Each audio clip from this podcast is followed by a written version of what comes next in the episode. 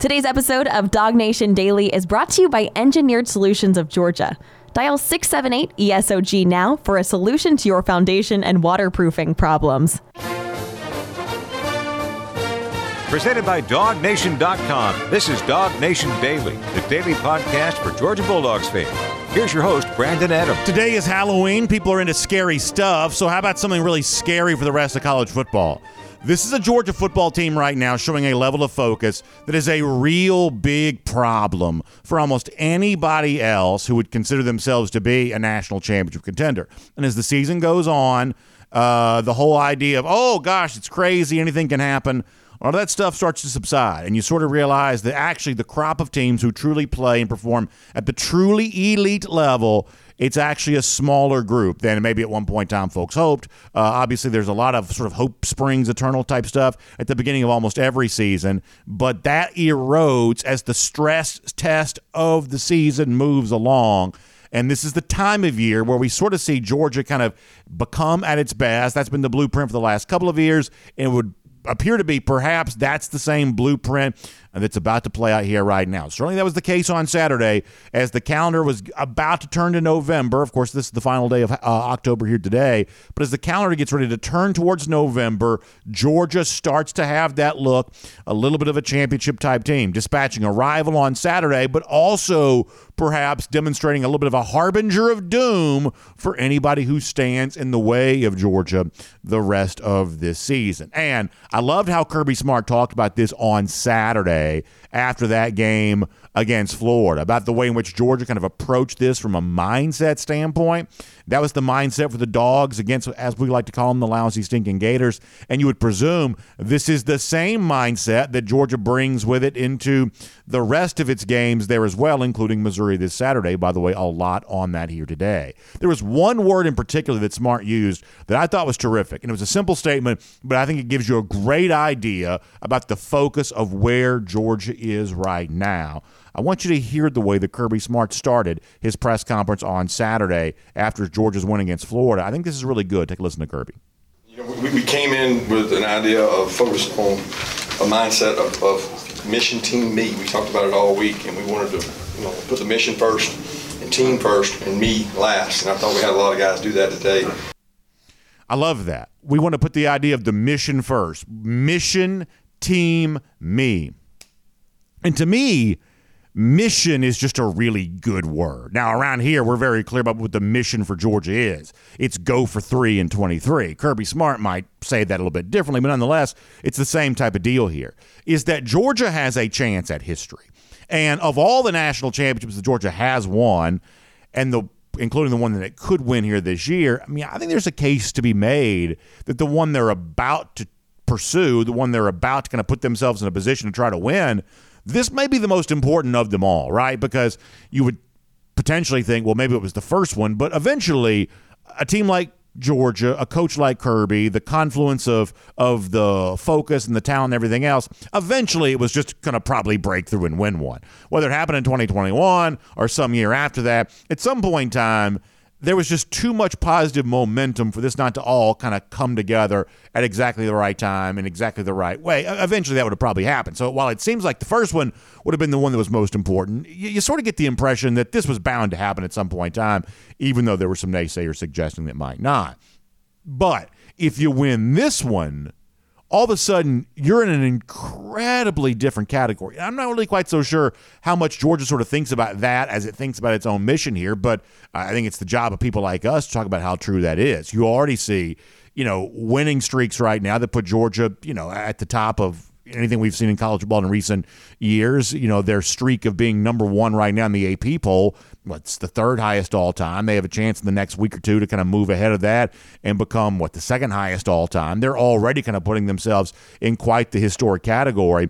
But by going out and winning another national championship, kind of closing off the go for three and 23 mission, if they really can do that with these games coming up to set themselves up to be in a position to be able to do that then all of a sudden you're talking about a football team that will literally exist in the history books. A football team that will literally exist on the top shelf of any run of any team whether it be kind of modern times here in sort of the you know the internet television era or you know go back to the black and white days the leather helmet days. There will be nothing like what georgia will have done if it can complete this mission this year and to truly go for 3 and 23 and I think there were a lot of people around college football for quite some time that were sort of hoping that Georgia might not ever quite zero in on that mission the way that Kirby Smart, you know, says uh, that this team is right now, or the way that Kirby Smart has challenged this team to be. I think there were a lot of folks who were kind of hoping that might not quite be, you know, what Georgia ever was. They might you know,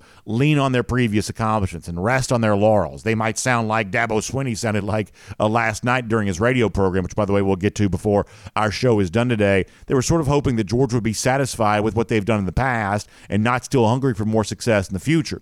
But here on this Halloween day, when everybody's kind of into the scary stuff, I'm going to tell you a scary thought for the rest of college football that Georgia is just as focused on its mission as ever, apparently, proving that against Florida, perhaps ready to prove the same thing here against Missouri coming up this Saturday. And as the college football playoff rankings come out tonight, no matter where Georgia is in these rankings, that Georgia still has sights set on being number one at the end when it all counts. That is a fun thought for for a bunch of Georgia fans and a very scary thought for a, a Michigan, an Ohio State, an Alabama, a Texas, a Florida State, anybody else, uh, Oregon, a Washington, anybody else who may put themselves in that hope of winning a national championship. The idea that you might be able to sidestep Georgia, that you might be able to, you know, not have to be too concerned about Georgia, the idea that you could avoid all of that I think the way that Georgia played on Saturday against Florida, you're left to conclude no, the road to the national championship still goes through Athens, Georgia. The path towards a national championship still requires the confrontation with UGA, and that's just simply not something that you want to be a part of. And so you're going to hear some of the same stuff about Georgia tonight that you've heard maybe in the past of, oh, they ain't played nobody, or you know they're you know you know out of conference schedule, not strong enough the the the teams they've beaten not impressive enough. But here's the thing. You're seeing this across the rest of college football right now too. That just lining up and playing anybody on a week to week basis, eventually that kind of separates the wheat from the tares in its own in its own way. You know, you saw Oklahoma lose this past Saturday. You've seen Washington now a couple of weeks in a row sort of flirt with losing. You're starting to see some of these teams that have hopes of being where Georgia is realize that traveling that path is not quite as easy as Georgia makes it look. This team truly is on a mission, has been for the last two years, and they kind of view that mission still with work to be done here for this season. A fun thing to think about if you're a UGA fan. Now, let me kind of slightly shift gears on that, but also kind of keep the same thing going. I think it's important to ask, or probably, you know, certainly a curious thought. How is it that Georgia seems to be able to kind of turn the focus on when it really needs to be? And how is it that Georgia is able to kind of maintain that focus through a long season? Because let's face it, college football isn't just mentally draining because of what it requires from you from a from a focusing standpoint. It's also physically draining because people are just sort of beating on you the entire time. There is I don't think any sport that takes more out of you over the course of a season than than than football does. College football, even though that it's sort of shorter than the NFL season and kind of shorter, seemingly than all the other sports seasons too. Uh, even being shorter, it still feels like a grind when you're in it. How is it that Georgia is able to do this? How is it that Georgia is able to stay on this mission and stay as focused as they do? And I think this is one of the underrated aspects of kind of Kirby Smart as a coach. Is it seems like even though Smart is as intense and kind of fired up as anybody could ever be, you know, literally this sort of indefatigable level of energy that he seems to have. One of the ways in which Smart seems to be able to maintain that is by pausing at brief moments to sort of appreciate the moment that he's in and to use a phrase that he's used before, figure out a way to be where your feet are. And on Saturday night, you know, the place where Georgia's feet were, right there in that locker room and able to kind of celebrate a, a big win. And I want to show you this on video for those of you watching on video. And listen, I, I realize that if you're listening radio podcast, you can't see this, but our buddy Bassin Dog shared this on Twitter. And it, it's really amazing thing to, to, to, see. This is the conclusion of the Fox 5 Georgia football show that they do every week. This is just like they're rolling the, the end credits. And you're seeing Kirby Smart dance. Now we've seen him do like what, what do they call it? like the yeet dance there before with the visor turned backwards, but this is almost an even more intense version of that. His son Andrew's right there with him. Georgia players are all around him. You saw Ladd McConkey there a moment ago. Uh, you see all kinds of folks, uh, Dominic Lovett, jo- Javon Bullard, they're all in there just sort of celebrating and having fun with this. Our buddy Bassin Dog tweeted this out to say that Kirby and Andrew were dancing in Jacksonville after hanging 43 points on the Gators. That's such an awesome thing to see. And it is an awesome thing to see. A, because if you understand Georgia football, you understand how important this rivalry went against uh, Florida. Now, if you don't understand Georgia football, you may think it doesn't matter something like that. But if you understand Georgia football, uh, if you're deeply entrenched into the subject of Georgia football, you know how big a rivalry win is for Georgia against Florida. But beyond that, it's also sort of that necessary. Um, I guess, reboot of energy that along the way towards staying on a mission, along the way towards staying focused on the task at hand of go for three and 23, you got to pause for moments in between there. You got to take 24 hours to celebrate a win. You got to take 24 hours to enjoy the moment that you're in. You got to be a little silly in the locker room sometime. Not just because the players love it, not just because it's kind of a fun way to sort of celebrate with your son, because it's also a great way to kind of reboot the energy that you need to move forward with what's next with the season. I do think as Kirby Smart becomes more seasoned as a head coach, as he becomes more experienced, as he just kind of gets a little older, right? Kirby, go back and look at pictures of Kirby in 2016 when he first took this job. He, like the rest of us, we were a lot younger back in 2016. We looked a lot younger. Uh, Kirby certainly did. He's you know been around here for a little while, a little bit more seasoned, a little bit more experience, and it seems like the version of Kirby we have now, moving on into the next phase of his coaching career, seems to understand that when you get a rivalry win like that, when you take down a hated foe like the lousy stinking Gators, stop, take some time to appreciate it because it's fun to beat on a rival, but it's also good to kind of sort of take a moment to celebrate, which kind of gives you a chance to reboot the energy for what comes next. And in a roundabout way, Kirby Smart also sort of talked about that a little bit yesterday during his weekly press conference, looking ahead to Missouri. He was talking about Eli Drinkwitz, which admittedly, sometimes it feels like Drinkwitz is a little bit of an outlier in terms of other college coaches, the way that he looks, the way that he acts, especially here within the SEC. But in talking about Drinkwitz and what Kirby kind of likes about the Missouri coach, who'll be his foe again on Saturday, Smart sort of talked about some of the stuff I'm talking about here right now of, hey, appreciate the moment that you're in, relax and enjoy it. Otherwise, you know, it's going to just consume you. And I thought that Kirby Smart had some interesting things to say about that yesterday as he talked about Eli Drinkwitz, but also kind of reflecting on himself as he did. This is Kirby from yesterday. Yeah, he's he, Eli's got his personality. I mean, he'll tell you he's. I don't think he's he doesn't he doesn't seem to stress and worry uh, about about things a lot. He's he's he's takes it as it comes and enjoys it, and uh, try to do the same myself when it comes to enjoying the moment. He says it all the time that you better enjoy it, or, or why'd you get in it? And, uh, and that's what you come to this big league to play. playing these big games like this one. I think that's great. I think it's absolutely true, and I don't think it's trite. I don't think it's just. Um, you know something you're supposed to say. I think it really is true that that Kirby says the Drinkwitz says, "Hey, enjoy the moment. Otherwise, why are you in it?" Um, I think that's absolutely right, both for the big game that Georgia's going to play on Saturday, but also the big win that Georgia got this past Saturday against Florida. That Georgia right now seems to have two twin pillars figured out. It seems to be f- figuring things out about how to be as focused as possible on pursuing another national championship. That mission continues again on Saturday against Missouri and also stopping along the way to appreciate the moment and soak in what truly is a historic era, not just for Georgia football, but for college football in general.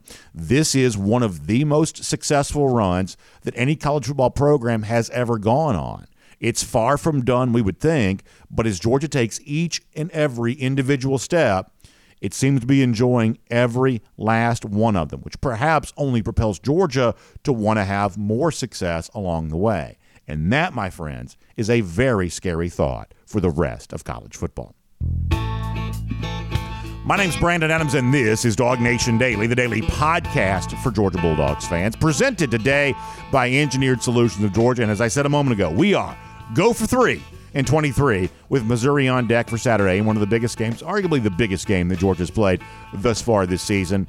And obviously, we get a lot to talk about as it relates to that here this week on our video platforms, including dawgnation.com and our first and 15, which starts at 945. Across the rest of the video platforms there at 10 a.m. Radio with our friends in Athens on Athens Sports Radio 960 The Ref. Podcast all across the uh, Fruited Plain of podcast platforms. However, you choose to be a part of our show, we just really appreciate that. And we appreciate our friends at Engineered Solutions of Georgia for making it all possible there as well. You know, dogs back at home on Saturday, they try to take care of business at home. And when it comes to your home, you need to be taking care of business too. Watching for potential problems like the foundation and the waterproofing issues that Engineered Solutions of Georgia is designed to help you with. They are a solutions based company. So when you're facing these significant problems, two of the biggest issues that a homeowner can face with their home, as you're facing these issues, I want you to think about Engineered Solutions of Georgia. And I want you to be looking for those telltale signs that something could be an issue for you. Obviously, the water stuff is the easiest thing to spot. You see, you know, wet spots where it's not supposed to be. You see water creeping in where it's not supposed to be. You know that left unchecked, that problem's only going to get bigger and bigger and lead to more work and more fixing that's got to be done. So take the uh, uh, reminder that when you see that, that BA said, think about ESOG. Think about our friends at Engineered Solutions of Georgia. Same thing for, you know, those cracks in your sheetrock on the inside of your house or those kind of like stair step looking cracks that are sometimes showing up on the brick on the outside part of your house. When you see cracks in your walls, cracks in your you know, uh, you know foundation like that, you know that could also be the sign of a foundation problem. Now, the good thing about Engineered Solutions of Georgia is really twofold. Thing number one is this. Some of this stuff is not as big and challenging to fix as you might think that it is. In fact, some of this you might be able to do yourself. So if ESOG spots that or recognizes that, they'll just simply tell you that, hey, go to the hardware store, do whatever else. Because literally, they just exist to help you solve your problem. And if it's a simple fix, they want you to be able to solve that yourself, if possible. But if it's more substantial work, all the more reason to have engineered solutions of Georgia on the job because they've got an entire team of engineers devoted to your issues, foundation and waterproofing. And there's nobody else in our marketplace that can put that level of resource to work for you. That's what they're all about. Engineered Solutions of Georgia is also proud partners of UGA Athletics, which makes them fun to do business with and importantly for me, admittedly, they've been longtime friends of ours here on DawgNation Daily as well. And I love that because I love the fact that so many folks in our audience want to support those who've been great supporters of us, and our friends at Engineered Solutions of Georgia truly, truly have. So please, give them a call. Super easy number to remember. Simply dial 678 ESOG now. That's 678 ESOG now. That'll get you in touch with Engineered Solutions of Georgia, your solution for foundation and waterproofing issues, and a proud partner of UGA Athletics. All right, we're going to get Connor Riley here coming up in just a moment. Prior to that, I'm going to go around the doghouse. And I want to admit that there's a certain nostalgia that I have this week, looking back to exactly this time a year ago. And I think one of the questions we're going to ask a lot here this week is how much can we make this big home game to kick off the month of November? How much can we make it feel like the game a year ago against Tennessee? Now, there is an element that's just impossible to recreate because last year Tennessee came in as the number one team in the country via the College Football Playoff Selection Committee. And obviously, Missouri won't be rated that high when the uh, first rankings come out tonight. Uh, they, you know, maybe top 15, maybe in the top 20, but they're not going to be anywhere close, I would think, to the top 10 there on that. So, from a ranking standpoint, you're not going to replicate what you had last year with Tennessee. But this is a game in which Georgia will feed off its fans, much like it did last year against Tennessee. And we've kind of gotten to the notion, you know, the point now where Georgia's fan behavior, Georgia's crowd reaction is not really opponent dependent if Georgia's playing a home game, the Georgia fans just show up with the assumption they're going to be a part of the path to victory for UGA. Kirby's been so good over the years at pumping up the fans for what they provide in a game like this. At as of now, it's just sort of assumed there's going to be a symbiotic relationship here where the Georgia team is going to be propelled by the fans. The fans are going to feed off the success that Georgia's having, and it's just going to kind of feel like that on the inside of the stadium. But nonetheless, while we sort of assume that a certain level of that's obviously going to be true, you know, there's also that kind of wonderment of, well, how much can you build to what happened last year against Tennessee, and how close can you come to the kind of frothing at the mouth intensity that everybody had going into Athens last year of that first Saturday in November on the backside of the Florida game, looking at that huge game against this, you know, Tennessee team that was for the SEC East and Georgia obviously marched to a victory and really kind of demonstrated that it would win the national championship. How much can that be like this here on this particular Saturday? And I think you know the you know how close you come to getting what you had last year depends on you know how much the fans sort of view Missouri as a threat and how much certain media types are willing to also talk up the idea that Missouri really could be a threat to UGA. And it's that last part that I do think is going to be kind of interesting because there's no shortage of like, you know, what's her name on ESPN or whoever else. They're more than happy to kind of talk about what Georgia hasn't done, hasn't played so and so, hasn't, you know, schedules too weak or whatever else. But just please notice something. These folks are always kind of playing the strength of schedule game against Georgia.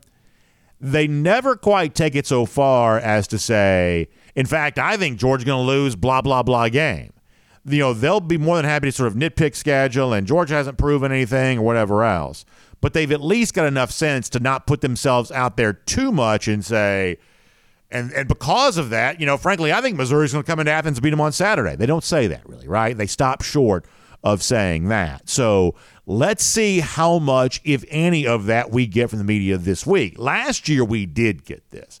Last year, Tennessee had played well enough, you know, namely, mainly beating Alabama. They had played well enough that there were some people willing to go on the record. In fact, I think what the entirety of the game day, uh, you know, broadcast set did, a lot of the online folks did. There were people willing to kind of talk about the idea of Tennessee coming into Athens and beating Georgia. Missouri right now does not quite feel like that level of team, but this is a good team. This is a obviously justifiably ranked team with only one loss. They obviously played Georgia close a year ago. And so while we may not quite get the media hysteria around Tennessee coming into Athens we got a year ago, I certainly think that Missouri's probably good enough to earn enough fan respect from Georgia that they'll be ready to create the kind of atmosphere that Georgia needs there on Saturday. But how close do we get, you know, to that from Tennessee a year ago? I guess it sort of depends on some of the chatter here of these uh, seven days when it comes to Kirby Smart's belief, obviously he's got great respect for the Tigers and what they've been able to do this year. And a lot of this is on the offensive side of the ball. The fact of the matter is, there's a list of quarterbacks in America that has played far better this year than I thought they probably would. And a guy you have to put on that list is Brady Cook. When you look at Jake Garcia transferring to uh, Missouri or you know, a guy like Jay, uh, uh, uh, uh Sam Horn, the former Collins Hill quarterback, who seemed to be kind of you know, ascending there as a young quarterback. I thought between either Garcia or Horn, one of those guys would probably beat out Cook for the job because a year ago, Missouri fans weren't too happy with Brady Cook and probably for uh, justified reasons. But this year, you know, Cook's having a much better season, propelling the Missouri offense into something I think you legitimately have to respect and clearly delivering the ball very well to a guy like Luther Burden, who right now is playing like arguably the best true wide receiver in all of college football. This is a Missouri offense that may not be quite as explosive as Tennessee was coming to Athens last year, but certainly plenty explosive enough that it ought to get the respect of both Georgia and its fans, and it ought to be the kind of thing that Georgia's working very hard to game plan against this week. We presume it will be. And Kirby Smart talked yesterday about specifically what he's impressed with when it comes to Missouri offense. This is what he had to say about that. You know, you, you, you do the best you can to stop the, the, the things they do well. I mean, they're very explosive offensively. They have they have more than three weapons. People talk about three weapons. They got the quarterback's a weapon, um, and and you throw the three receivers in there, and then they've got a big physical tight end. They use in the run game, and their backs are, are really good receiving the ball out of the backfield, and uh, a, a, very unique run game that's it's kind of unmatched in the SEC. You know the way they run the ball. They got some different runs that um, a lot of teams we don't we don't we don't we don't see that type run. So when you add all that in, it's a recipe for um, being explosive and scoring points, which they've done. They've been very explosive and scored points. When you talk about how you stop them, I mean, you, you got to be able to cover them. You got to be able to rush the passer. You got to be able to change things up. Um, but they're not easy to stop when you have an accurate quarterback and uh, explosive, athletic wideouts. So, just, I mean, fair enough from Kirby Smart right there. I think that Missouri represents the biggest challenge the Georgia defense has faced yet this year. But I think it's also fair for me to point out in the midst of getting ready to take on this, you know, really dangerous and explosive Missouri offense. I absolutely loved what I saw from Georgia's defense this past Saturday against Florida. I don't put the Florida offense in the same category as the Missouri offense, probably not even close. But nonetheless, I love the brand of football that Georgia's defense played. Much more aggressive in sacks and tackles for loss, much more dynamic on the outside edge, you know, just impactful plays. And you have, you know, the return of Tyrion Ingram Dawkins to thank for that. You have, I think, a bigger role for guys like Damon Wilson and Marvin Jones Jr. to thank for that, which, by the way, I would say that we pretty well did speak into existence the way we sort of hoped we could last uh, week. If you'll remember, we talked about that. If, if I could wish anything for Georgia, I'd wish for a bigger role for these two guys. They were both very impactful there on Saturday. Uh, Jamon Dumas Johnson obviously contributed that on the inside. Georgia always kind of being propelled by great inside linebacker play. The Georgia defense on Saturday looked to me like the Georgia defense. So as you get ready for this big game on Saturday against this very good Missouri offense, big TV window, 3:30 CBS, all the marbles in the SEC East seemingly on the line. Pretty ranking next to both teams' names. You know, it feels like a big game. It feels like the kind of game which the atmosphere in Athens is going to be intense, and it feels like this Georgia defense is coming of age at exactly the right time here this season to be ready for all of that. We started the show by saying that Georgia's on a mission right now. The mission is go for 3 in 23. And at different points in the season, different parts of the Georgia apparatus here has probably not quite looked up to the national championship level. But last week against Florida, it seemed like it was starting to all come together. And seeing the next phase that against Missouri, I think it makes this game up uh, coming on Saturday a very, very fun thing to watch. All right, so that is around the doghouse here on DawgNation Daily, presented by ESOG here today. Now, before we're done in today's program, we don't have time to do all of this because we're already darn near a half hour into the show. We, we, we, won't have time for all of this, but Georgia fans are definitely having a huge reaction to a very, very touchy situation last night Clemson coach Dabo Swinney kind of doing battle with a caller on his call-in show. And I think there's a couple of things that make this relevant for Georgia. If nothing else, it's just sort of funny to hear Dabo kind of uh, in a war of words with a fan. Just a really, really weird uh, back and forth there on the coach's show for Dabo last night. So we'll do some of this to conclude before we're done at today's show because it was truly uh, juicy stuff for college football fans and Georgia fans themselves had a big reaction to that. We'll get there in a little bit. But for now, the win against Florida, the game upcoming against Missouri, and the CFP rankings released for the first time here tonight. Let's cover all of that with Connor Riley today on DawgNation Daily, presented by Engineered Solutions of Georgia. From Athens and across the SEC or wherever the recruiting trail may lead, here's a DawgNation.com insider. Great to have Connor Riley on the program today. And Connor, as you would imagine, we've been in good moods here on our program the last, you know, couple of days. Uh, I liked a lot of what I saw from Georgia against Florida. Obviously, it's always a great moment for UGA when it can beat Florida. The wonderful celebration from Kirby Smart proves just how true that is. But when you think about what happens after that, the brand of football that Georgia played, I think gives you some real reason for optimism about you know the the the mission of what comes next here for UGA. So before we get into Missouri and CFP and stuff like that, can we just park for a moment on Georgia and Florida? What did you think? Of the Georgia performance there, thorough and complete. We obviously thought that it was, but your reaction to how Georgia played there in that spot against uh, Florida in Jacksonville on Saturday afternoon. Yeah, so I have a, a group chat with a couple of buddies from college, and after the first drive, there were some complaints in the group chat, and I'm like, I mean, Florida needed two third and sixes to convert to score on that first drive. Like, if they're going to have to do that all game, I think Georgia's going to be fine, and that is almost exactly what happened there. Uh, Georgia ripped off 36 straight points in this game, and honestly, it probably should have been more, as I think Kirby Smart lamented in the post game there afterwards.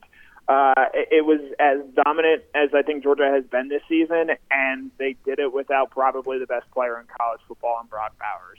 Uh, you saw the steps needed, I think, from guys that you know we spent the past week and a half talking about needing to step up. Carson Beck, I think, played an incredibly clean game from him, which was really important. Ladd McConkey and Dominic Lovett both had their best games of the season on Saturday defensively, Marvin Jones Jr., Jalon Walker, Tyrion Ingram Dawkins, Mykel Williams, Damon Wilson, guys who play primarily on the edge and work as sort of edge rushers or defensive ends, all having impact plays in that game. I think those were some of the areas that you wanted to see Georgia play better, where or that needed to play better, and they go out there and they do that for four quarters against a, a Florida team. And you know, this is still a team that has a really talented secondary, a very good offensive line, and I actually think had its best game of the season yeah. on Saturday. Uh, Daijun Edwards, two touchdowns, 95 rushing yards. Uh, another really strong game from him there. you're seeing this team maybe in a way that the previous iterations of Georgia football haven't been get better every single week, and that sort of speaks to just how good those past Georgia teams were, to where they didn't need to maybe get better and improve over the course of se- season. This Georgia team, as I think we've sort of seen, with maybe the exception of that Vanderbilt game, has gotten better every single week, in my opinion. And really, since the since halftime of the Auburn game at the end of September, this has been a different Georgia team, and I think a lot of that goes to Carson Beck and the improvements that he has made since then. But that has trickled down throughout the entire team. I thought one of the most amazing things about Saturday, the lead up to it, was is how open Carson was willing to be about this game mattering to him, and not just admitting that for his own sake, but also using that as leverage to the rest of his teammates of, hey, if I as your quarterback, if I matter to you, then go out and play well on Saturday because this game matters to me. And there's just a certain element of human nature that if you make a big deal about something and then you don't achieve it, then you look like an even bigger failure than you otherwise would. And so, therefore, in sports, there's a lot of sometimes like careful language of no game's any bigger than the other because you don't want to make it seem like you're a huge failure if you don't succeed in the game that you circled and said was a really big deal. But even before the game, I mean, Dominic Lovett told us this last week that Carson was more than happy to say, This is a huge game for me, and I want to play well in this, and I need y'all to help me play well here in this game. Really kind of using that as a mantle of leadership from the quarterback spot. And then on Saturday, he went out and absolutely achieved, I think, uh, every one of what his, you know, pregame goals would have possibly been there on that. Connor, that kind of tells me something about Carson, and I just find that to be really interesting. Yeah, this wasn't a 340 mile vacation for Carson, uh, and I appreciated his candor in the post game comments, saying, "Yeah, this game did mean a lot to me. I was excited to go out there and play. Uh, you know, to have the ability to jump in the stands afterwards meant a lot to him. It was something that he had waited for. He had said, you know, starting and doing it in this game and playing that well uh, meant a great deal to him. And, and you know, I think you're absolutely right in underlining, you know, sometimes the robotic nature of uh, we try and treat every game the same." Georgia's not jumping into the stands after every game uh, like they do when they go down to Jacksonville. And so, you know, there's not video of Kirby Smart coming out dancing in the locker room after every single game, right. like there seems to be every time they play against Florida. The idea that this game, you know, Georgia should just, you know, check it off because they were a multi-touchdown favorite and found a way to win.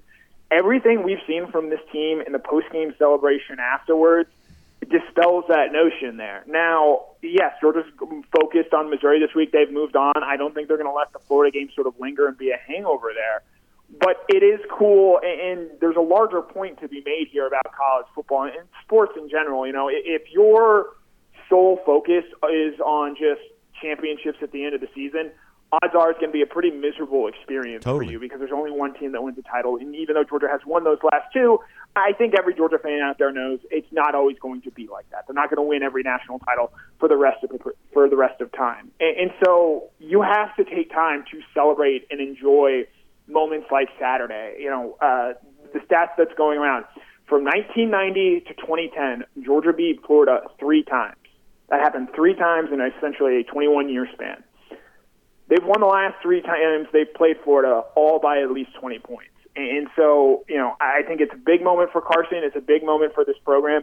And quite frankly, it's a big moment for Georgia fans because, you know, they suffered a long time yep. in those two decades there against their chief rival, the Florida Gators. And to sort of go in there with a lot of questions and play as well as they did, I think is a really freeing feeling for Carson and something that this team moving forward, I think can use of like, hey, you know, we were questions, we had a lot of doubts about us and we go out there and we play a pretty darn good game and win and show why this team, while still getting better, can also be the best team in the country. I want to shift gears here to the Missouri game on Saturday, and I told our audience a moment ago, uh, Connor, that I'm pretty nostalgic for this time a year ago, that Tennessee game. Um, I think, and I hope I don't regret saying this, but I think that may have been the single most fun week for me in the Kirby Smart era. Even though there were obviously bigger wins for Georgia along the way, the truth is is that the lead up to that Tennessee game was a game I actually believed that Georgia was going to play well in. So I had the confidence to not be as nervous as maybe as a fan I might be in some other game against some other opponent. And yet, the more people talked up Tennessee, the more more people kind of like built up the Vols. The angrier as a fan, I sort of got about that. I think a lot of Georgia fans kind of responded the same way.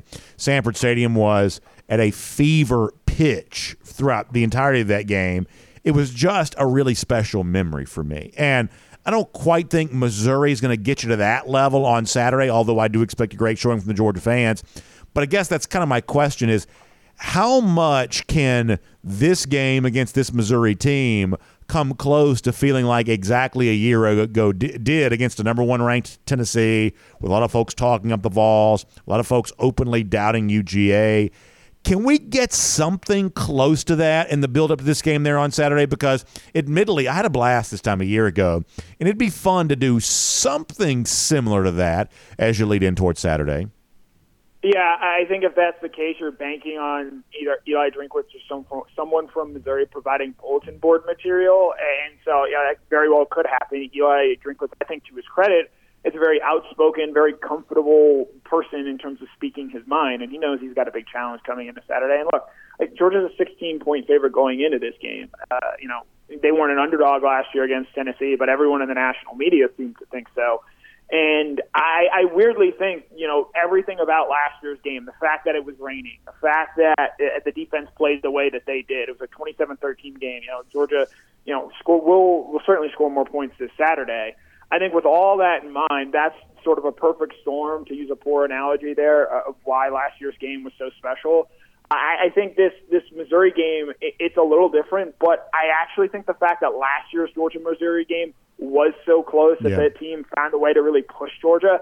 I think makes this maybe a little bit of a bigger game, at least from the team perspective. I'll be interested in seeing how amped up fans are for this game and sort of what the atmosphere looks like. But I do think that from a team perspective, with Georgia looking into this game, look, they know Missouri can throw a punch and take a punch as they showed a season ago. And this is a team seven and one right now. Their lone loss at home against an LSU team that I know the final score was 49-39, but Missouri was right there and led throughout much of the game there. So I'm really interested in seeing, you know, what this Georgia team does. Again, not going to have Brock Bowers on Saturday. You're going to need a big passing day from Carson Beck, I think, against a suspect Missouri defense back there. And then defensively, Luther Burden's the best guy that Georgia will see in the regular season, best individual yep. player they're going to play. You know, there's Marvin Harrison Jr., Maserati, Maserati Marvin alone, I think atop the college football playoff rank or college football wide receiver tier. Luther Burden is right there with Keon Coleman yep. and Rome Odunze yep. of Washington in terms of what he's going to be able to do. And the way Missouri uses him, we saw last year that Missouri put Dominic Lovett in some advantageous spots in the slot there and sort of struggled to cover him. Missouri's going to juice that up on steroids with Luther Burden on Saturday, and I'm really interested in seeing how Georgia goes about defending that matchup because – Luther Burden is an absolute game record. There's a reason Georgia wanted him really, really badly in the 2022 signing class, and you've seen this season from him why he is such a dominant player. Yeah, I mean to go back to the Tennessee thing for a moment, you know, there was the famous like leaked audio of Kirby at practice a year ago where he was, I think he was getting on Kelee Ringo and he was talking about you know Tennessee getting layups and I think that's really what the next three weeks are like for Georgia from a defensive standpoint, which is, you know, offensive minded coach like Eli, Eli Drinkwitz, offensive minded coach like Lane Kiffin, offensive minded coach obviously like Josh Heupel, even though Tennessee doesn't have the same level of firepower this year they had a year ago.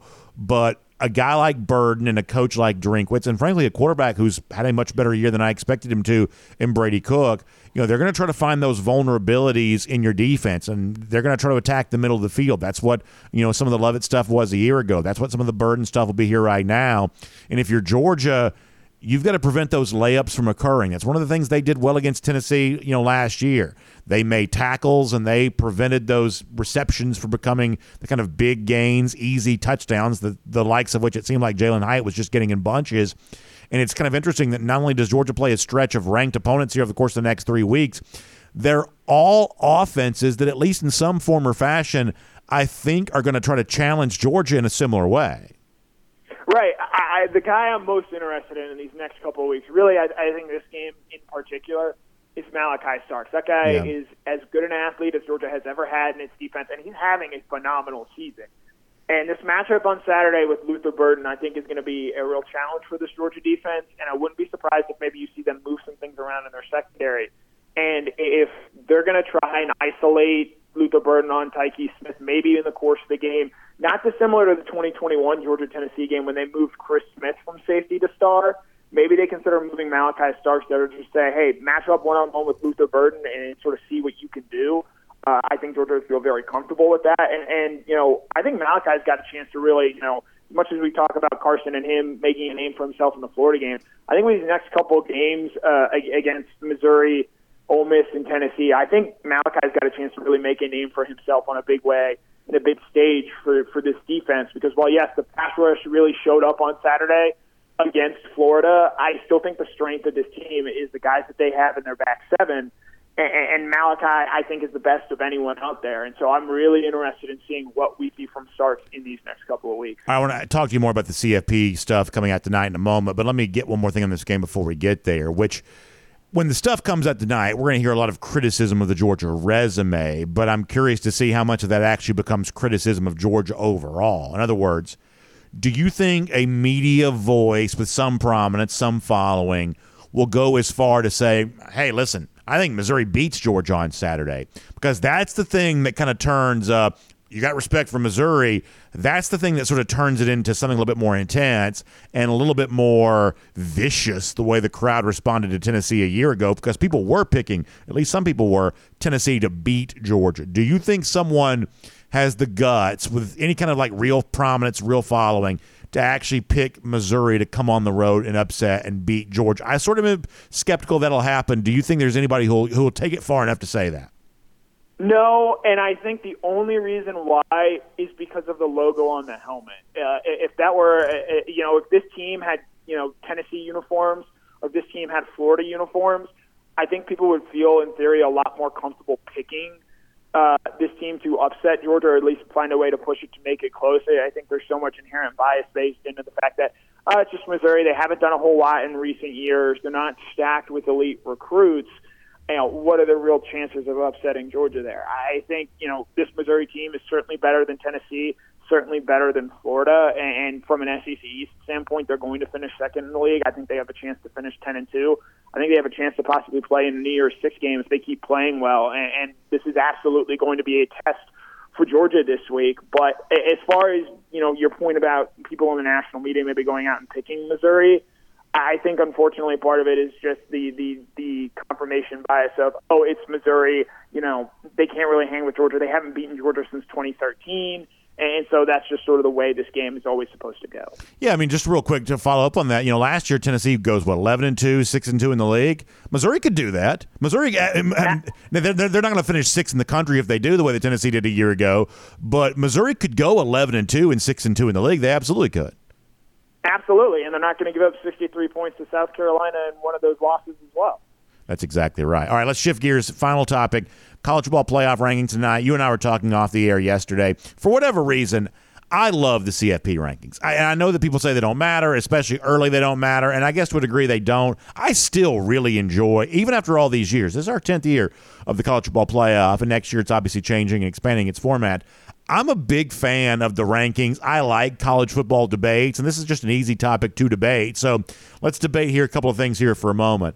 If you were a one man college ball playoff selection committee, who would be your number one team tonight? Georgia. Okay.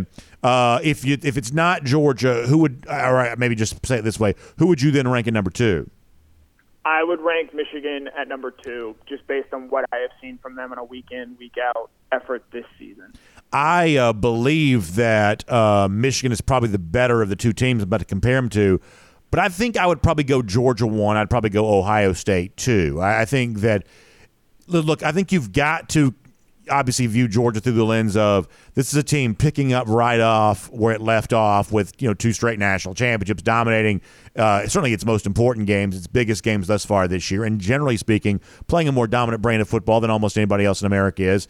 I guess Michigan's probably been somewhat close from a resume standpoint. Even though Ohio State week to week, I don't think is playing that great. You know they have beaten Penn State. They did win at Notre Dame. Uh, while I don't believe that Ohio State would finish there, that's the team that I would probably rank second tonight. I'd probably rank Ohio State ahead of Michigan, even though I sort of suspect that Michigan might be the better team. Uh, yeah, I, I, I think you know I have Georgia one, Michigan two. I think the college football playoff committee, in terms of what they're actually going to do, is put Ohio State at one, Georgia at two, and Michigan at three. And, and you know, again, so much to this is yes, Ohio State, in my opinion, deserves credit for going out and beating Notre Dame and beating Penn State, both of those, or uh, the the Notre Dame game being on the road. But uh, this this Ohio State team, they've been the more talented team every time they step on the field. and it just feels like they're playing the same game over and over again, where it's you know 24-10, 24-13, and their defense is absolutely dominant. I have no qualms with what I have seen from them this season. But this offense, particularly the offensive line, I just continue to be very unimpressed with. And I think if they run into a team that does have the guys up front, whether it be a Florida State, a Michigan, or a Georgia, I think they're really going to struggle offensively, even as talented as Marvin Harrison Jr. is. There's a new photo out there that would appear to be Connor Stalions actually dressed in what is it? Is it uh, is it uh, Central Michigan? Yes, Central Michigan garb on the sideline for a game against Michigan State. That's apparently how far that allegedly the Michigan sign stealing stuff ha- has gone. My my reason for bringing this up is I know it's getting to be a little bit of a tired topic because it's been talked to death so much, but like how much does this come up with Michigan tonight? And if you're slapping a you know a top four ranking on Michigan, which you're certainly going to do, some people think they could even be you know possibly ranked number one how much does that come with an asterisk by the ESPN television broadcast and the committee overall? Is it even mentioned as a consideration when you talk about Michigan? The idea that they may have, you know, violated rules in terms of the success they've been able to enjoy? Yeah, well, I hate to burst your bubble here, but that, that Connor Stalion Central Michigan photo has already sort of been debunked as. Oh, is that not real? Uh, okay, well, there you yeah.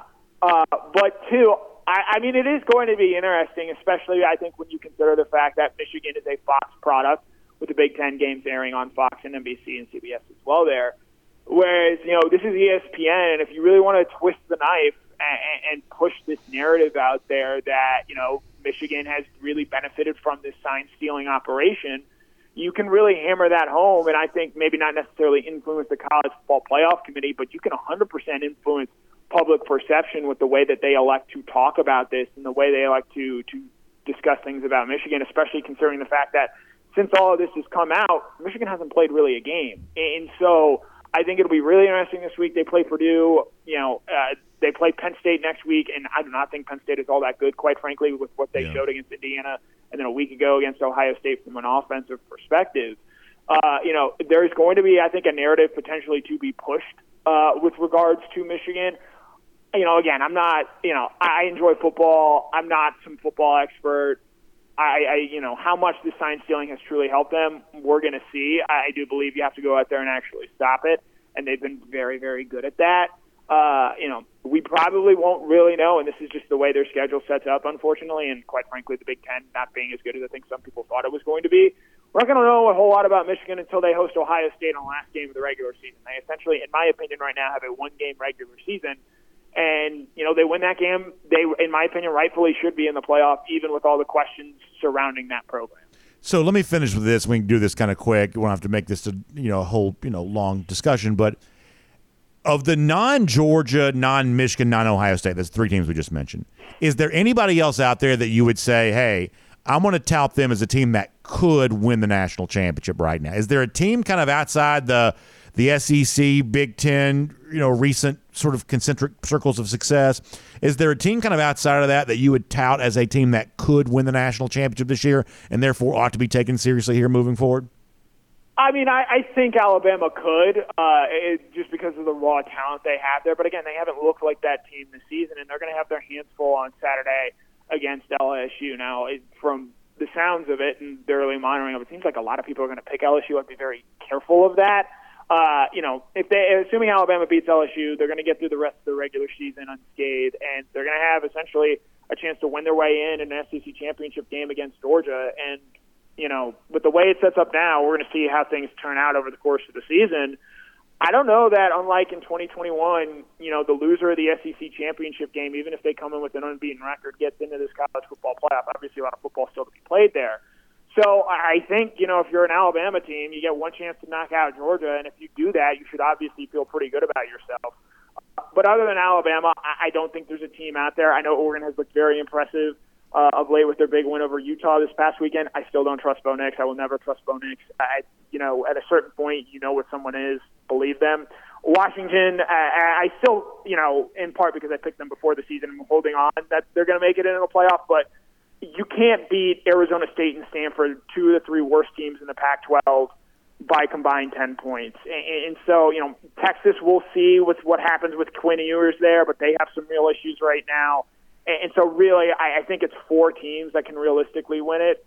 And even then, you know, Alabama, part of that is just banking on who Alabama has been in the past and not necessarily who they are this current season. I love this time of year. It's going to be a fun month. Kind of really good stuff. Thank you for uh, just you know helping us get ready for the first CFP rankings coming up tonight and all of the interesting stuff that will come in the weeks after that there as well as the true chase for a national championship, or as we like to say around here for Georgia, go for three in 23 as that continues. Uh, Connor, thanks for your time, and we'll look forward to talking to you soon. Yep, as always, it was a pleasure. Let's take a look around the rest of the league. This is SEC Through. Yeah, I'm going to talk more about this in a moment, uh, just because I do think the list of teams that could win the national championship is obviously getting smaller. And um, I think that's to Georgia's benefit, right? At one point in time, it seems like, oh my gosh, it could be all any number of teams. Well, now that list is legitimately getting smaller, and we're getting to something a little closer to what we thought the season would look like when it began. We'll talk more about that here coming up in a moment. For now, though, let's go cruising around the SEC, courtesy of Royal Caribbean. And obviously, we're looking forward to that DawgNation cruise coming up in April. Talked to a few of you uh, recently. You're going to be on that with us, and we can't wait for that. So, Jessica Slater's a great travel agent. She's got a great website. It's called royaldogs.com. That's royaldogs.com. And when you go there, you can learn about all the details about why this year's DawgNation cruise is going to be bigger than any DawgNation cruise ever has been. We're literally on a bigger ship this time. It's called the Allure of the Seas. It's one of the Oasis class ships, one of the largest cruise ships at sea. That already makes it a great experience. And DawgNation is going to meet the moment by also having more specially themed DawgNation events there as well. We're going to make this an amazing experience for the hundreds of you who are going to be on board with us. And we want you to make your plans to be with us for that today. So, you can uh, reach out to Jessica Slater, as I said before. Great website, royaldogs.com. You can also call her 770 718 9147. I'll give that number to you again 770 718 9147. Or you can email her at jslater at dreamvacations.com for more on that. So let's do this simply just for a moment. Let's talk about the teams that can win the national championship because at this point in time, I think that list is starting to get a good bit smaller. And since this is our cruise around the SEC, let's start here in the SEC. And I think, as Connor said, you've still got to include Alabama in the group. And if you say, for the sake of conversation right now, that, well, let's just say that Georgia doesn't win the national championship. Would I view Alabama as a more likely champion than, like, say, Florida State? I believe I still probably would a more likely national champion than either the teams in the Pac-12, like a Washington or uh, a, a, an Oregon? I, I believe I probably would. Are they more likely champion than Ohio State? I would say, yeah, probably so. More likely champion than Michigan? No, I believe on a neutral field, my suspicion might be Michigan better than Alabama.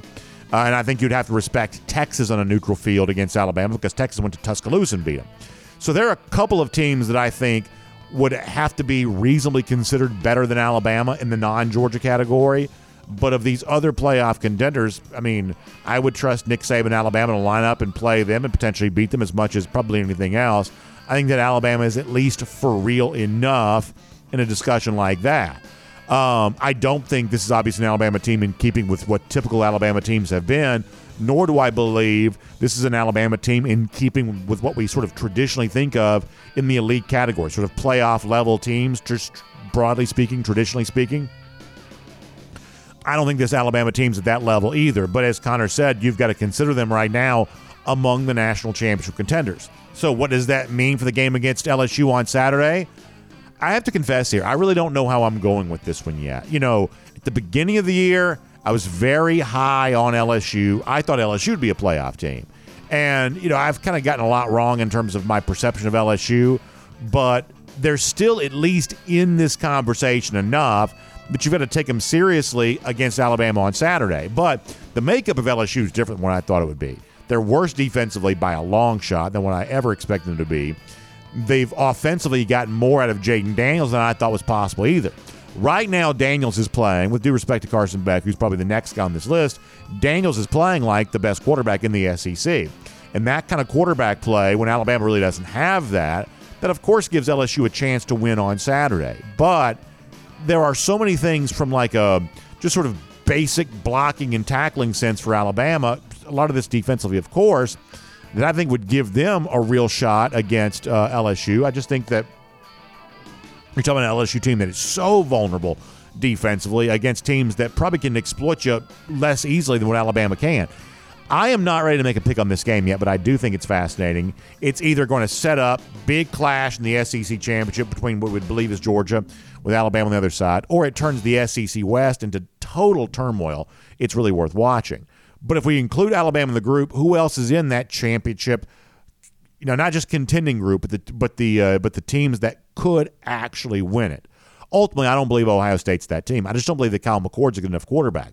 They may deserve the ranking tonight on a, re- a resume basis if you want to make the evaluation that way. But this is a team that you know barely beat Wisconsin on Saturday.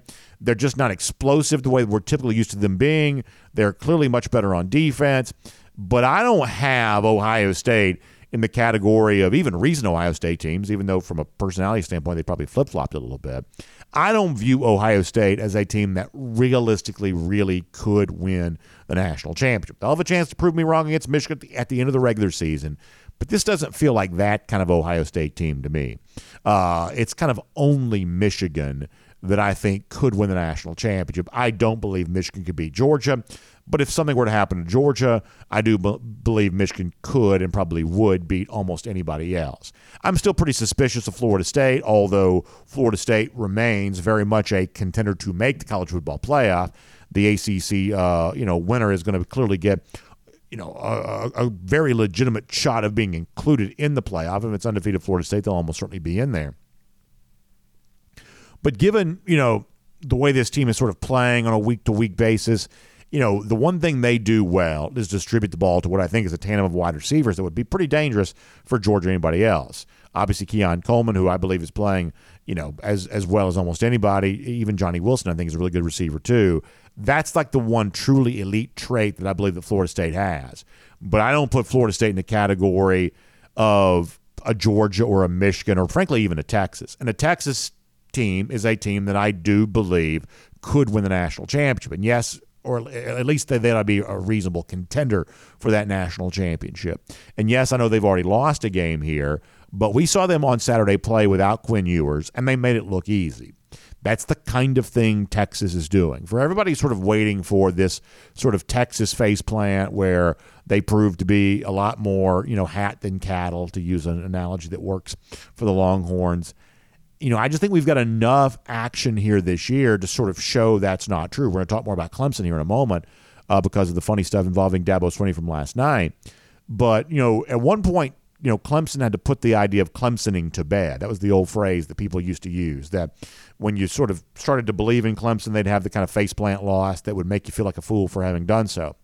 People are eventually Clemson moved past that. And I think we're in kind of a position where under Steve Sarkisian, it looks like Texas is starting to move past some of that there as well. That they have a real shot to be 12 and 1, Big 12 champs in the final year of that league. And I think as a playoff team, you'd have to take them seriously. I just think this is a much higher level Texas team than we've seen before. And among the teams, as a Georgia fan, that I would say I have the most respect for, I believe that uh, I, believe that Texas is one of those teams. I'll, I'll f- conclude by saying this: the other interesting thing to me right now is is I do believe the Pac 12 has a legitimate contender, but it's not the team that's currently undefeated. It's not Washington. I think the best team in the Pac 12 is Oregon. And I know they went on the road, they lost to Washington, but they lost by a field goal in a hostile environment there in that spot. Oregon's been proving to you what it's all about since then, including an absolute dismantling of Utah on the road in a very tough spot this past Saturday. As Connor mentioned, last couple of weeks from Washington, they've been playing in such a way that would make you believe that a loss or perhaps a couple of losses are eventually not just possible for them, but likely. This seems like a Washington team that's heading towards some sort of reckoning here, just given the fact they've made it look far more difficult the last couple of weeks than a true championship contending team is supposed to. That's that's that's the that's what's at issue for Washington here right now. So I think the Pac-12's best is Oregon, and I do think you have to include them as truly a legitimate contending team. So right now, I got one from the Pac 12. I'll call it Oregon. I've got one from the Big 12. I'll call it Texas. Obviously, Oklahoma was eliminated from that this past week. I'll still include Florida State. You know, most people will put Michigan and Ohio State. I'm pretty skeptical there of Ohio State, and you got to include Georgia and Alabama. That's sort of the list with a few teams sort of teetering on the brink of no longer being on that list. And that's the, I think the the overarching conversation that should dominate the first CFP rankings, which will be released tonight. We'll make that cruising around the SEC, courtesy of Royal Caribbean. So funny stuff with Dabo Swinney coming up. Before that, though, let me remind you we're getting ready for the SEC championship here uh, in a few uh, weeks there as well. Many of you making those plans to be a part of that. And so, as you do, don't forget there is tremendous, tremendous uh, opportunity for you to make plans to travel here to the Atlanta area, and specifically the place to come to to travel to for all of that right here in the Dunwoody area. This is the place that DawgNation calls home. And when your travel plans take you to the Atlanta area, it's the place you ought to consider staying there too. We're nestled right here in between two MARTA stations. That means if you're traveling from the airport, super convenient to get to. If you're uh, uh, you know, going into Buckhead downtown, you can use those same MARTA stations to get there. So you can kind of stay outside the hustle and bustle and kind of a family friendly environment and take advantage of all the great stuff that's going on right here in the Dunwoody area. You got a couple thousand hotel rooms. That means there's great savings to be had. A couple hundred restaurants. That means you get all the choices you could want fine dining, you know, quick service, uh, kind of sort of the, the, you know, sort of trendier, modern type restaurants if you want that. Whatever you want there on the restaurant scene, it's all right here in the Dunwoody area. And shopping experiences, getting ready for the holidays and Christmas and stocking up all those great gifts. Lots of opportunities to do that here in the Dunwoody area too. So please check out this website. It's discoverdunwoody.com slash dawgnation. That's discoverdunwoody.com slash dawgnation. And find out what the Dunwoody area is all about when it comes to your travels here to the Atlanta area. Right between a couple of MARTA stations. Easy to get from the airport to downtown, to Buckhead, to Midtown, wherever you want to go right here in the Dunwoody area for more on that. All right, so the entirety of the college football world is talking about what happened last night, Dabo Swinney during his radio show. Now, this is like several minutes long, so we can't play the whole thing for you. Maybe at some point in time we'll kind of revisit some of this and do some more of it. But I wanted to give you a little bit of a taste of this because Georgia fans have had a strong reaction to this. Caller calls up last night, just ripping into Dabo Swinney about the fact that he makes $11 million and just what he believes is a level of coaching that's beneath the standard that Clemson ought to be aspiring to. It goes on for a couple of minutes. Now, listen, I got my media start in radio. That's just kind of the way that I came of age. I still love radio. We kind of function DawgNation Daily much like a radio show because of the fact that I will forever just love radio. I just am kind of a radio guy. That's just sort of my my thing. Um, and as a radio man, to hear a radio show go this far awry last night, the whole thing is just totally, totally bizarre. And I don't say that from like a conspiratorial standpoint. I just sort of say that more from the standpoint of um, like how could you let the caller go on for this long? You know, putting Dabo in such a tough spot. There aren't very many. We've actually talked about this before. There aren't very many coaches left to even do the old school traditional radio show. I'm glad a few of them still exist because I do think it's fun, and I do think there's something really cool about the idea that the fan gets a chance to speak to the newsmaker you know, call up, ask a question to the coach. There's just something kind of nice about that. Uh, I think I think there ought to be more of that in sports. There's clearly not, and perhaps last night's Dabo Swinney coaches show isn't a reason why, an example of why there aren't more things like this. Because Dabo Swinney was not having it. Uh, Dabo used a couple of curse words, which is a little bit weird for uh, for Dabo uh, to do. We're only going to play a few seconds of this, but to give you a little bit of a taste of how testy and contentious it's getting down there at Clemson right now, or over at Clemson, up at Clemson, wherever you want to say it, uh, between uh, Dabo and some of his fans there for the Tigers after another loss for Clemson this past Saturday. Take a listen to this. Man, Tyler. Hey Tyler, I've, I've listened to enough of you, Tyler. Listen, uh, you can you can have all your opinions that you want. All right, I don't know how old you are. Don't really care. All right, but let me tell you something. Um, we won 11 games last year and you're part of the problem. To be honest with you, because that is part of the problem. It's people like you that do that. All you do is the appreciation. The expectation is greater than the appreciation, and that's the problem. Dabo Swinney telling Clemson fans, "Your expectations are greater than your appreciation, and that's a problem." y'all, this is a touchy, touchy subject here right now. And there's way more of that. At one point in time, Dabo tells him, You're not going to talk to me like I'm 12 years old. You know, really just offended at the level of disrespect he thought the caller was showing towards Dabo. And, and you know, to, to, be honest, there's probably, you know, some of that to be there. And I'm probably a little bit more pro Dabo than some of y'all are, maybe generally speaking. That's, you know, that's probably true as well. But this whole thing sort of speaks to kind of a changing of the era there at Clemson, where I don't think anybody has any misgivings anymore about Clemson being a premier program or Dabo being a premier coach. We're just sort of past that. And at one point in time, it seemed like, you know, Dabo might be the next candidate to replace Nick Saban because he's from Alabama, things like that. I mean, I'll be honest with you. I don't think Dabo could get the Alabama job right now. I don't think he could. I don't believe Alabama would view him as a as a reasonable candidate for this job, given the questions about his inability to sort of halt the slide for Clemson here right now. And that sort of speaks to, well, this sort of feels like a powder keg, the kind of thing that's going to come to some sort of big explosion here soon. So what happens? Does does Clemson want to move off of Dabo Swinney? Does Dabo want to move on to another job? And I don't think there's any kind of easy answer there on that for either side because if you're Dabo, surely you're wise enough to know even if you found a program that was willing to pay you big bucks to go be their head coach, the truth is is that the success that you've had, you had for a previous employer. So if you feel like you're under fire and taking heat and criticism at your current job, if you were to leave and go somewhere else and maybe cash a big paycheck because they're glad to have a two-time national championship coach, but you're not insulated from criticism there because the championships you've won, you didn't win for them, you won for your last school, your last team. And so I would imagine Dabo is probably wise enough to know that that whatever cachet he has as a coach only exists as long as he's coaching at the place where he won those titles. You move to a new spot, all of a sudden you're only as good as what you've done at that job. I would imagine Dabo is probably wise enough to realize that. Now, on the flip side here, you know, Clemson is certainly probably recognizing the unrest that comes anytime you start losing games. And I know it makes college football fans seem hysterical. I, am obviously aware of that.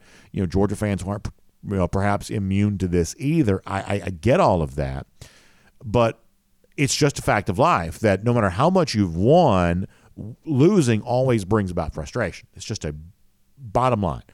Maybe not a good thing or a bad thing. It's just a real thing that you can win and win and win and win and win, but the moment you lose, frustration creeps back in. Just the way that things go. Uh, and so for Clemson, they're obviously dealing with this frustration here right now, but they're not in a position to to do anything to Dabo Swinney. Dabo has made Clemson more relevant than it had ever been before. I know Danny Ford won a championship in '81, but gosh, there was a long wilderness for Clemson of really no national relevance, really whatsoever. Dabo provided that to them. So when Dabo says, "Hey, you ought to appreciate me more than you expect from me," I mean, there's an extent to which that I guess around Clemson is probably true. So what I believe you're going to have here is kind of a lingering period over the course of the next few years where there's a lot more stuff like that where Dabo wants to remain employed and keep doing the job and expects to be appreciated for the success that he has had. But life doesn't really work that way. And, you know, right now, Clemson could not in any conceivable way move on from him, probably wouldn't even want to. But they will definitely have to deal with the growing frustration the more that Clemson loses games. And I believe there's a really good chance they're not done losing this year yet. I mean, they've got more losses perhaps coming here this year. And every time they lose one, Dabo's going to point to what they have done and you know what he believes the future can be because of the success that Clemson has had. But right now, Clemson fans are not buying it. So if you're a Georgia fan, this is why this is relevant for you. A couple of reasons. Reason number one, I mean, Clemson, while Georgia hasn't played them on the field very much, they have been a very significant recruiting rival. Think about Sammy Brown, the linebacker from Jefferson on his way to Clemson. What does Sammy Brown think about this right now? What do other targets of Clemson think about the fact that, you know, they perhaps got interested in Clemson at a time in which it was viewed as Clemson being among the national elite. But that could not be farther from the truth here right now. You know, does Clemson still get in on elite recruits here? You know, in our local area across the South, certainly in the state of Georgia, the Atlanta area in particular, knowing they're not probably selling the idea of college football playoffs and uh, and, and, opportunities at national championships anymore. Uh, I think that's fair to ask. And then beyond that, uh, next year Georgia opens with Clemson. And, you know, when Georgia played Clemson in 2021, this was about as big a game as Georgia could play. Clemson had far more program pedigree than Georgia had at that particular time. Georgia was aspiring to get to where Clemson was. Georgia was an underdog that day, but a field goal underdog that day against Clemson. Won the game. The two fortunes of the two programs have been completely different ever since then. But you're kind of left to wonder how much juice is there for Georgia Clemson to begin next season, knowing how much Clemson's scuffling here right now? And the idea that Clemson could be favored against Georgia, that's laughable now. You're kind of left to wonder is Georgia a two touchdown favorite against Clemson? I mean, is, is, there that big of a gap and a difference between these two programs right now when they open the 2024 season? I think you'd have to assume it probably is. It's just amazing how quickly things can change, and amazing right now how little uh, ability Dabo Swinney seems to have to stop that slide. He's feeling frustration from his fans, and he's going to probably feel a lot more in the time to come. Fascinating situation there in the upstate as uh, Dabo Swinney battles some fans as the uh, Clemson season seems to be totally unraveling. Of course, no issues like that for Georgia here right now. And as we told you, our golden shoes this week going to celebrate a lot of you enjoying the win for Georgia against Florida, including this today for me. A little bit of a family tie here. This is my cousin Jessica, her husband Greg, showing off their Gator Hater t shirts. Uh, enjoying that win for uh, Georgia against Florida. They sent this to me, and I was so proud of that. I'm always proud anytime uh, that Georgia fans show off the Gator Hater paraphernalia. We've certainly had some fun putting those t shirts out there over the years. That's especially true, though, when it's a family connection like this. So, to Greg and Jessica, thank you so much for wearing those uh, Gator Hater t shirts. We will make you golden shoe winners for today. That is a really, really cool thing. And to all of you showing off that Gator Hater gear on Saturday, we certainly appreciate there as well. By the way, speaking of the lousy, stinking Gators, how about the uh, run that Georgia's on that shows no signs of ending anytime soon? Last time Florida beat Georgia was 1,088 days ago. And that number is going to keep on climbing, and we're proud about that. That's our Gator Hater Updater. And a good way to close things out today on DawgNation Daily, presented by Engineered Solutions of Georgia. We'll see all of you back here again tomorrow.